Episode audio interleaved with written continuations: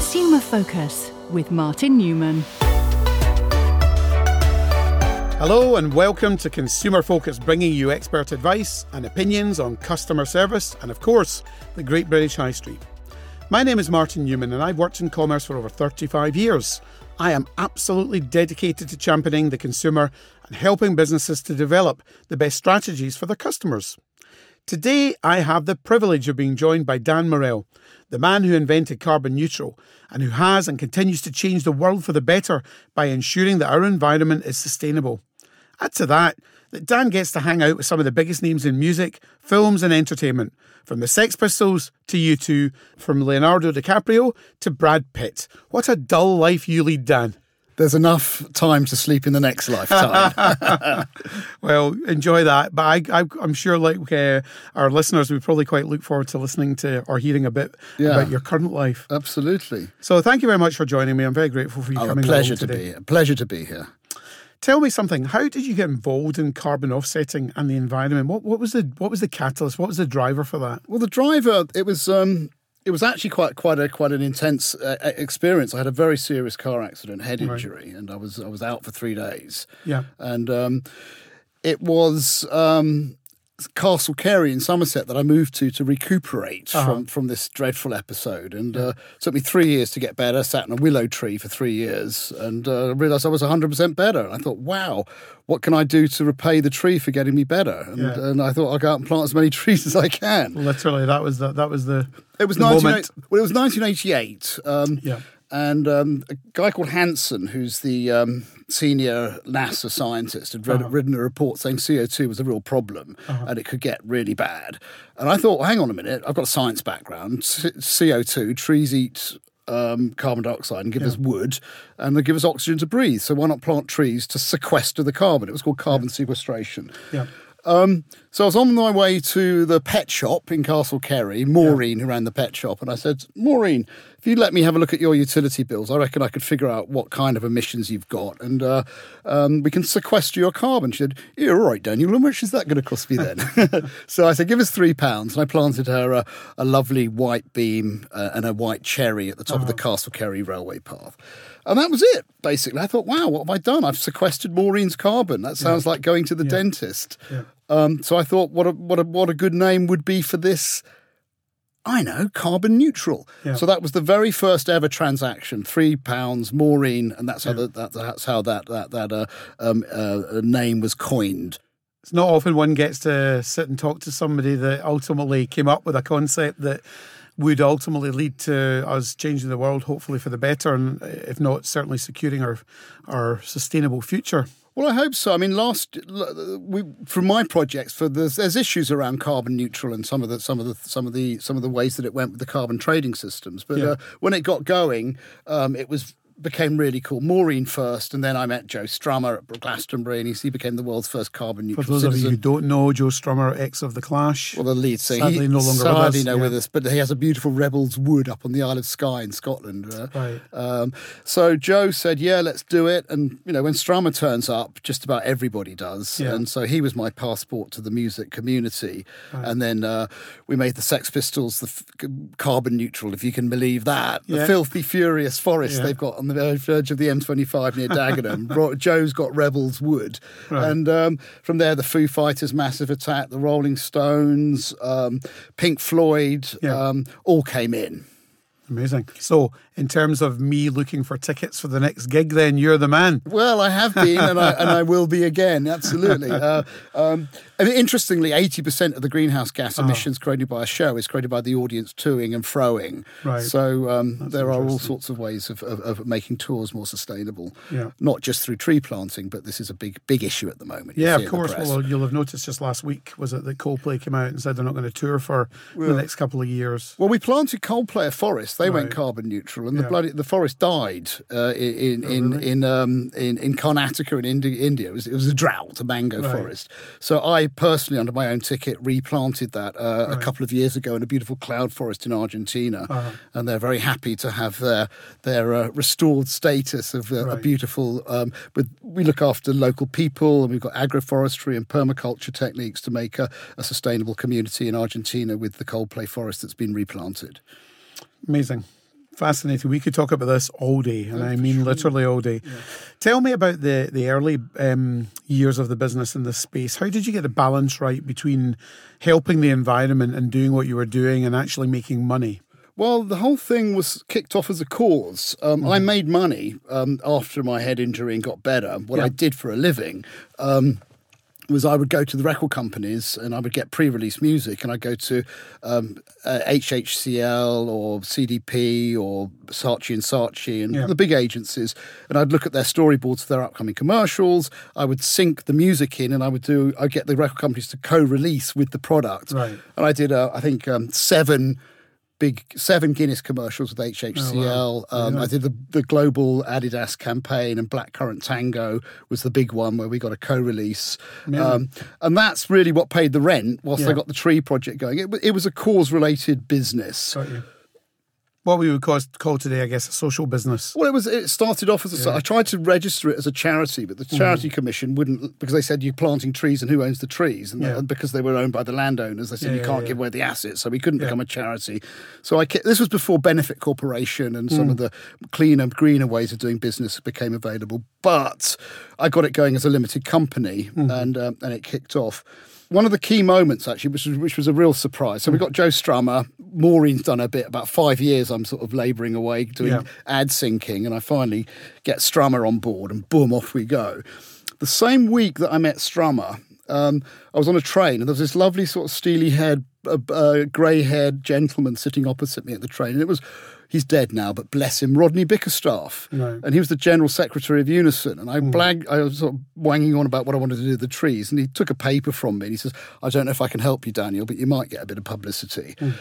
And then four weeks later, the postman arrives and there's like a there's a there's a check for for three quid from a dock worker from Hull. Right. And um, I think, what's this? And then the next day, four more checks arrived from from people. And then the next day, the postman's coming along with a great big carrier bag. And Rodney had bailed my, my offer to 1.25 million Unison members. Wow. And so it was It obvious. was I, I what you would call crowdfunding in the well, early no, days. no, then. exactly. I thought I better, I better open up a bank account, and that's Yeah, how the whole thing kicked off. That was what was called Brilliant. Fu- Future Forests. That was the, Forest. the beginning of love it. Yeah. Tell me, out of the just out of curiosity, for the celebrities that you've worked with over the years, Mm. who have been the most active and environmentally aware? Who are the ones that have really Oh, been engaged? Without doubt, DiCaprio. Right. Um, I mean, a real advocate. Um, was the first Yeah. uh, y- y- y- um, citizen, and then um, Julien Temple, who directed The Filth and the Fury. That's Mm-hmm. how we got the Sex Pistols carbon neutral.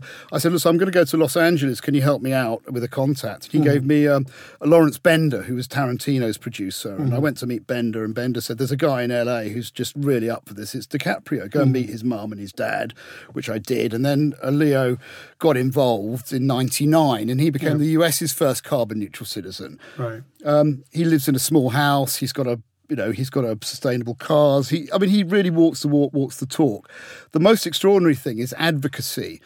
I was sitting in my office one day, and. Um, I was, well, I was, I think I know I was having breakfast. That was it. I was actually having. It was one of those cornflake moments uh, in the office. Yeah. I was in early. I open up the post and there's a check from a Mister B Pitt saying, "I want to go carbon neutral too for ten thousand dollars." Right. And DiCaprio, Leonardo had been out, had, had obviously been out at dinner, and they Canvassing his and then- friends, and, yeah. and off you get off, and I get unsolicited out the blue. So a man like that, when they get behind you, so Strum and DiCaprio, Yeah. that that was really how I grew the the, the whole bra- the whole brand and the name of carbon neutral. Fantastic. So tell tell us, Dan. You've got a new business called Chant. I've got some idea, I think, of what it's around, of what it's Hmm. about. But tell tell our listeners what what you what can you share today. Well, the, what, with, with chant, I, there is a whole structure that will that, that's that's evolving. But the, the, the bottom line is is that it's about engaging the audience. So Yeah. at the moment, we've got a live show. The audience put their voices into the sh- show and tell us how they feel. We make music with them there and then, and um, it's got some of the great musicians that I've worked with over the years. Youth, Martin Glover, who's a, won the Music Producers Guild Award. He's the bass player in Killing Joke. Uh, he produced the last Pink Floyd album, The Verve, Paul McCartney. He's um, it's his and our, my band, and we we mix the back the audience in and play them as an instrument. And then what we're doing is. Um, is that for everybody who puts their voice into a show, we plant them a tree. So it's singing trees to life. So it's another it's another completely different idea, but again, still allowing you to continue to support the the cause that you've been behind for so many Well, years. well, trees are all that matter, and Yeah. they're the best way of addressing climate. I mean, going back to the early days when we were talking about sequestering a, a, a, a, private individual or, a, or an SME's carbon or a Hmm. fast-moving consumer good product's carbon. The board, the people would just look at you like you were barking mad. And, then- Yeah. and then I said, well, you can make it carbon neutral. They were going, why do I want to do that? But then you can say, look, there's an equation between how many trees you plant to the amount of carbon you emit. They go, oh, I see, plant trees. And so it was the tree that got the whole thing going. I mean, from, a, from the business level, the, the best person you can ever meet is the chairman's PA. Right. Uh, or executive assistant, I Yeah. should be more polite. Yeah. I met the executive assistant of, of Avis's chairman, and she took the head office carbon neutral because he wanted because she could, Right. and then he got involved, and then it expanded out into the whole organisation. business, yeah. Same thing happened with HSBC. The same Yeah. thing happened at Vodafone. It, it, it's often the way that if you plant the seed, it grows, and so the tree idea is where it really all grew from. Yeah, amazing. Tell me, a big question now, but what's the future for social responsibility? Given that you've led a lot of the early and current uh, moves towards creating a more sustainable environment, what's the future for it? Well, myself, I mean, my company grew up into one of the one of the, the, the biggest in this area. Um, at, uh, I'll tell you the story about how that, that evolved. But myself and my teams have worked with 350 blue chips um, on their climate and carbon and sustain- Mm-hmm. Yeah, yeah, CSR yeah, yeah. policy. Um, the problems with it is fig leafing or the chairman's wife's agenda. Um, a lot of corporates are very focused on fiduciary duty, the obligation of the director to return benefits to the shareholders only. And um, the problem with that is psychopathy. A psychopath only cares about themselves. So what would happen if a business gets really big and all it does is put on a fig leaf and tries to be green and then and then puts the customer last and the profit first? Great way of describing it, yeah. we are in real trouble. And these organisations are bigger than countries now and have got lobbying capacity at a scale. Um, I've been a, a climate advisor at Downing Street, and some of the big, like BP, some of the big oil Yeah. companies have sat in on the meetings and thrown marbles under everybody's feet. Yeah. Um, so I've seen it firsthand. I think the future for for for, um, for sustainability is the obligation of the memorandum and articles within a business. So a benefit corporation could be that your obligation is to the stakeholders, it is to the customer, Yeah. um, and to the environment. Yeah. And if we can create businesses that behave like our example being a forest, which is an elegant, self organizing natural system that mm-hmm. actually cohabits with its environment and does mm-hmm. the right thing to mm-hmm. support everything around it. Businesses can be very green, very sustainable by the tweaking of the fiduciary duty. But going back to Yeah. how businesses become more, more, more environment, a business can behave like a self organizing natural system, like a forest. If Yeah. we mimic nature, which is what we've got around us, then we can, we can be sustainable. Yeah, agreed. Um, tell me, what's the future for brands who fail to embrace social responsibility? I think I've got an idea what might happen. Death. Yeah, um, end of yeah. no not not not possible Why? Why do you say that? well because of the awareness of the consumer is increasing Yeah. um, you've got to have respect for your customer you can tell what a chairman of a business is like by the way you get treated when you go through the lobby. So if you're Yeah. going to treat your customers badly, you're going to fail. Yeah. Um, we're also cra- crashing through a cascade of tipping points at present, um, and the consumer acquisition, the need for purchase of product is what is causing that. So if a business is destroying the environment that its customers exist within, then of course what's going to happen? It just doesn't work. Yeah. And it will become more evident as we go through more extreme weather events over the coming years. And that will create, I think you were mentioning as we were discussing as we were coming in earlier about the millennials and um, Z. Yeah. Tr- yeah, and how they change their attitude to not wanting credit, and how Hmm. people are living minimal lifestyles, they're buying less. So you've got to have real, proper, good quality, high quality product. Agreed. I, I mean, I think. Do you agree that the the circular economy is going to be huge? I mean, this idea of mm. because what's really happened in my mind in the last sort of five to ten years is we've moved from what I would call the goods era to the services era.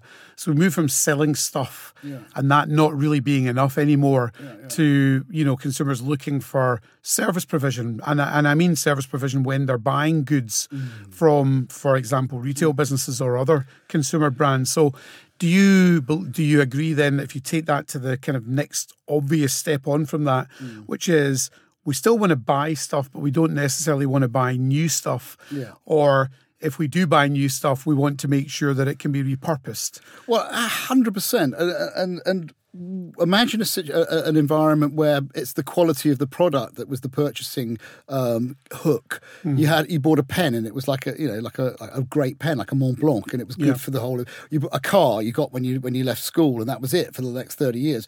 Built-in obsolescence written into product is uh, what has been driving consumers. You know, we, we live with finite resources with a, with a in a closed system, and we're creating we're buying stuff that wears out the moment the guarantee wears Mm. out, and we create toxicity in landfill, and we go into debt in order to buy this stuff.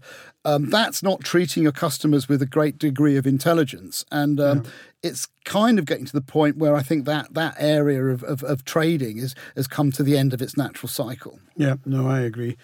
And of course, the challenge for brand owners and manufacturers is what do you do about that? Because if you if you move from an environment or a time where you know consumers, albeit are looking for more of a service proposition, but still buy stuff, Yeah. to one where we rent stuff, Yeah. uh, that's a whole different kettle of fish. Well, no, absolutely, and and, and, and uh, acquisition. If you've got great quality products, then then the actual the, the, the next product becomes is in the service, which which is the upgrades. Yeah. Um, and that's when you and that that's when you improve something that you've already delivered, rather Yeah. than design Rather than replacing it. than replace it. Yeah, yeah, yeah. yeah. yeah.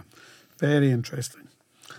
How do consumers play a bigger role in being more socially responsible? Because Yeah. I think we're all, well, I don't know about all of us, but certainly most of the people I know, and, and I include my family in this, are mm.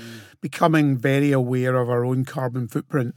And but what do you what do you do as a consumer? How do you how do you start to really embrace this and actually change your behaviour? Well, firstly, don't worry about it too much Right. because the important thing is that everybody is a hypocrite. Even you know, even the greenest person who sits and sends an email is creating a few grams of CO two per email. So just deal with it. It's you know, deal with the fact and then reduce your impact. Um, reduction of impact can come from various things, which is more intelligent ways of getting your utilities. Uh, s you can get renewables fitted to your home. Um, you can recycle. Um, you can buy from the farmers market, for example. You're going to have Yeah. a healthier life. Uh, low cost you know, if you look at obesity and uh, vagrancy in America and in, in the UK, the two go very hand in glove. So you've got the, the way we consume food, um, it, it, it can be very low impact if you buy locally. And uh, so I, think the sustainability footprint is. Let's say the average Eu- European citizen creates 15 tons of, of greenhouse gas carbon per annum. Uh, US is about 30. Well, if everybody in, in Europe could reduce by one ton, which is something we can all do, Yeah. um, globally you've got seven billion people on the planet. Six billion aren't creating much. One one billion are. If we get a, a gigaton, a billion tons of reductions from from just the the people, wow. We're Hmm. rising at we're about 36 gigatons of CO2 created per annum, Yeah. rising at half a billion tons a year. Yeah. So if we could get the consumer, if we get people to reduce by one billion by being a bit sensible with what they do, Yeah. turning stuff off, then you you can see how we push tipping points into the future. So you get to geoengineering that can happen through the consumer. So the answer's inside you, basically, Yes. Yeah, and that's a very powerful that. point. Let me let me turn the clock forward. Let's let's get your crystal ball out for a mm. second. Let's mm. go forward ten years from now. Mm. Are we still eating meat? Well, there's meat that you can grow, and protein that you Yeah. can make. No, I, I mean meat is a real problem. Yeah. Um, you, you've got it, it's the amount of CO2 created by bovine flatulence, Yes. which is the word of cow farts Yeah. between you and me. Um, the amount of that is, is, more than the entirety of shipping, transport, and aviation. I mean, Yeah. we're talking about 25, 26, 27% of, of global emissions. Yeah. Um, so, yeah, meat is a real problem. Um, However, sustainably grown meat in a with with a with a good level of, of, of soil carbon through through through agriculture to some degree can be can can work. But I think you know there'll come a point where the efficacy of of, of our of our species comes to the point where we think, well, a plant based diet is, is the right thing to do. So Yeah. it could be that, you know, eating meat is a bit like smoking um, in, in, in 10, at 20 some years' point time. in the At some future, point in the future, yeah. It's certainly possible. I, I was having a call with someone the other day about category management for health related products like vegan products and everything mm, else. And, mm, mm. and that's what I said. I mean I just made the comment that you know it's not a fad number one. It's definitely not something that's here today gone tomorrow. It's not a diet. It's a complete change in lifestyle. And Yeah. that arguably people become vegan for different reasons. And some because they just don't want to eat animals and some and and, and Mm. Yeah. Mm. or, or consume associated products and others because of their of the impact that, that it's having on the environment so Yeah. there are a number of different reasons but it's certainly not going away that's for sure No, it's not, and it might be for both reasons that you don't want to be cruel, and you also you don't want to damage the environment. Um, uh, but the thing is about it is is that we have archetypes, the way we Mm. live our life, and things things that you know we don't we. You know, we, we would get very upset about certain animals getting Yeah. eaten, but we're fine with cows and, and Sure. pigs. But actually, at some places in the world, in India, cows are sacred, and, and Yes. yeah, so it has a totally different. in certain parts of the world you're eating dogs which yeah, are exactly, which are our household pets which are, which are household Yeah. pets to us. So so it's it's all to do with our mindset. And that's, I think, the key thing about the whole consumer society, consumer concept. It's a lot to do with how you feel. yeah Um, and so it's really about education or, or self awareness that becomes a, a higher level of consciousness around consumption. And if you've got intelligent businesses delivering good products to socially aware people that actually are, are enjoying what they're doing and they need this stuff, then you know the whole the whole milieu, the whole atmosphere of our culture can be raised uh, by uh, by intelligent consumption. Um, okay, so I'm just going to finish off now. Um, I'm going to ask you one more question, Dan, which is really about you know the young Dan. If you had your time again, would you do the same? Would you have followed the same path? Would, is there anything that you would have done dramatically differently? Well, I mean, the short answer is no. it's, it's been absolutely brilliant. Yeah. Um, the head injury was a terrible thing. Well, you didn't. Well, that wasn't intentional, No, of but it also changed your life. No, it changed my life. Had I not had a head injury, Yeah. well, I was my first business was when I left school. When I was, seven, when I was eighteen, I was in Italy. I grew up in Tuscany, Uh-huh. and I, and I, my my pinball machine had been changed into a Space Invader, and I went and blagged ten of them and brought them back to the UK. And Yeah. within within a half a year, I was had a two hundred and thirty thousand pound a month turnover business. Yeah. and that grew.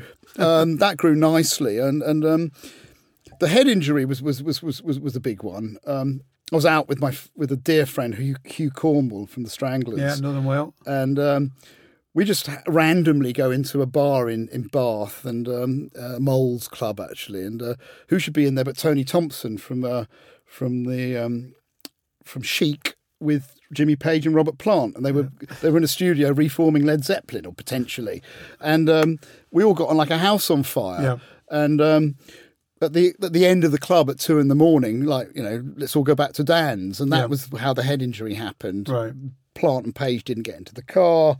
Um, I got into the car with a singer songwriter, and um, he left the road, and everybody in the car got badly injured, including Tony Thompson, broke both his arms, and he was a drummer. Right. So we say that it was Pete Byrne was the was the was the, was the guy who was driving. We say it was his only ever British smash hit. Very good.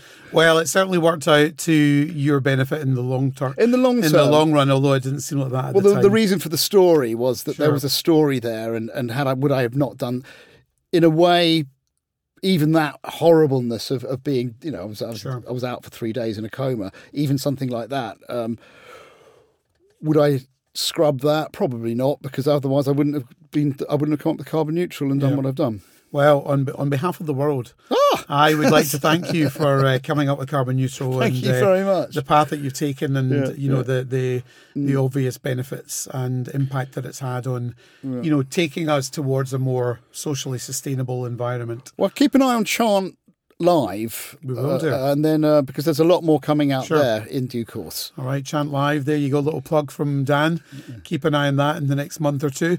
Dan Morrell, it's been fascinating. I could listen to you all day. Thank you. I would love to go back to the 70s and 80s with you probably and spend spend a bit of time with some of those musicians and artists that you've Yeah. had the opportunity to not only engage with but become friends with over the years. It's been really fascinating. It's been an education for me and thank you very much for joining me. Uh, thanks for listening, everybody, to Consumer Focus. My name is Martin Newman. My guest is Dan Morrell. If you want to know about more about customer service related issues, you can always go to customerserviceaction.com, which is a new website I've just launched. And as Dan mentioned, keep an eye out for Chant, which is uh, coming to you sometime soon in the near future. Chant Live. Thank you very much.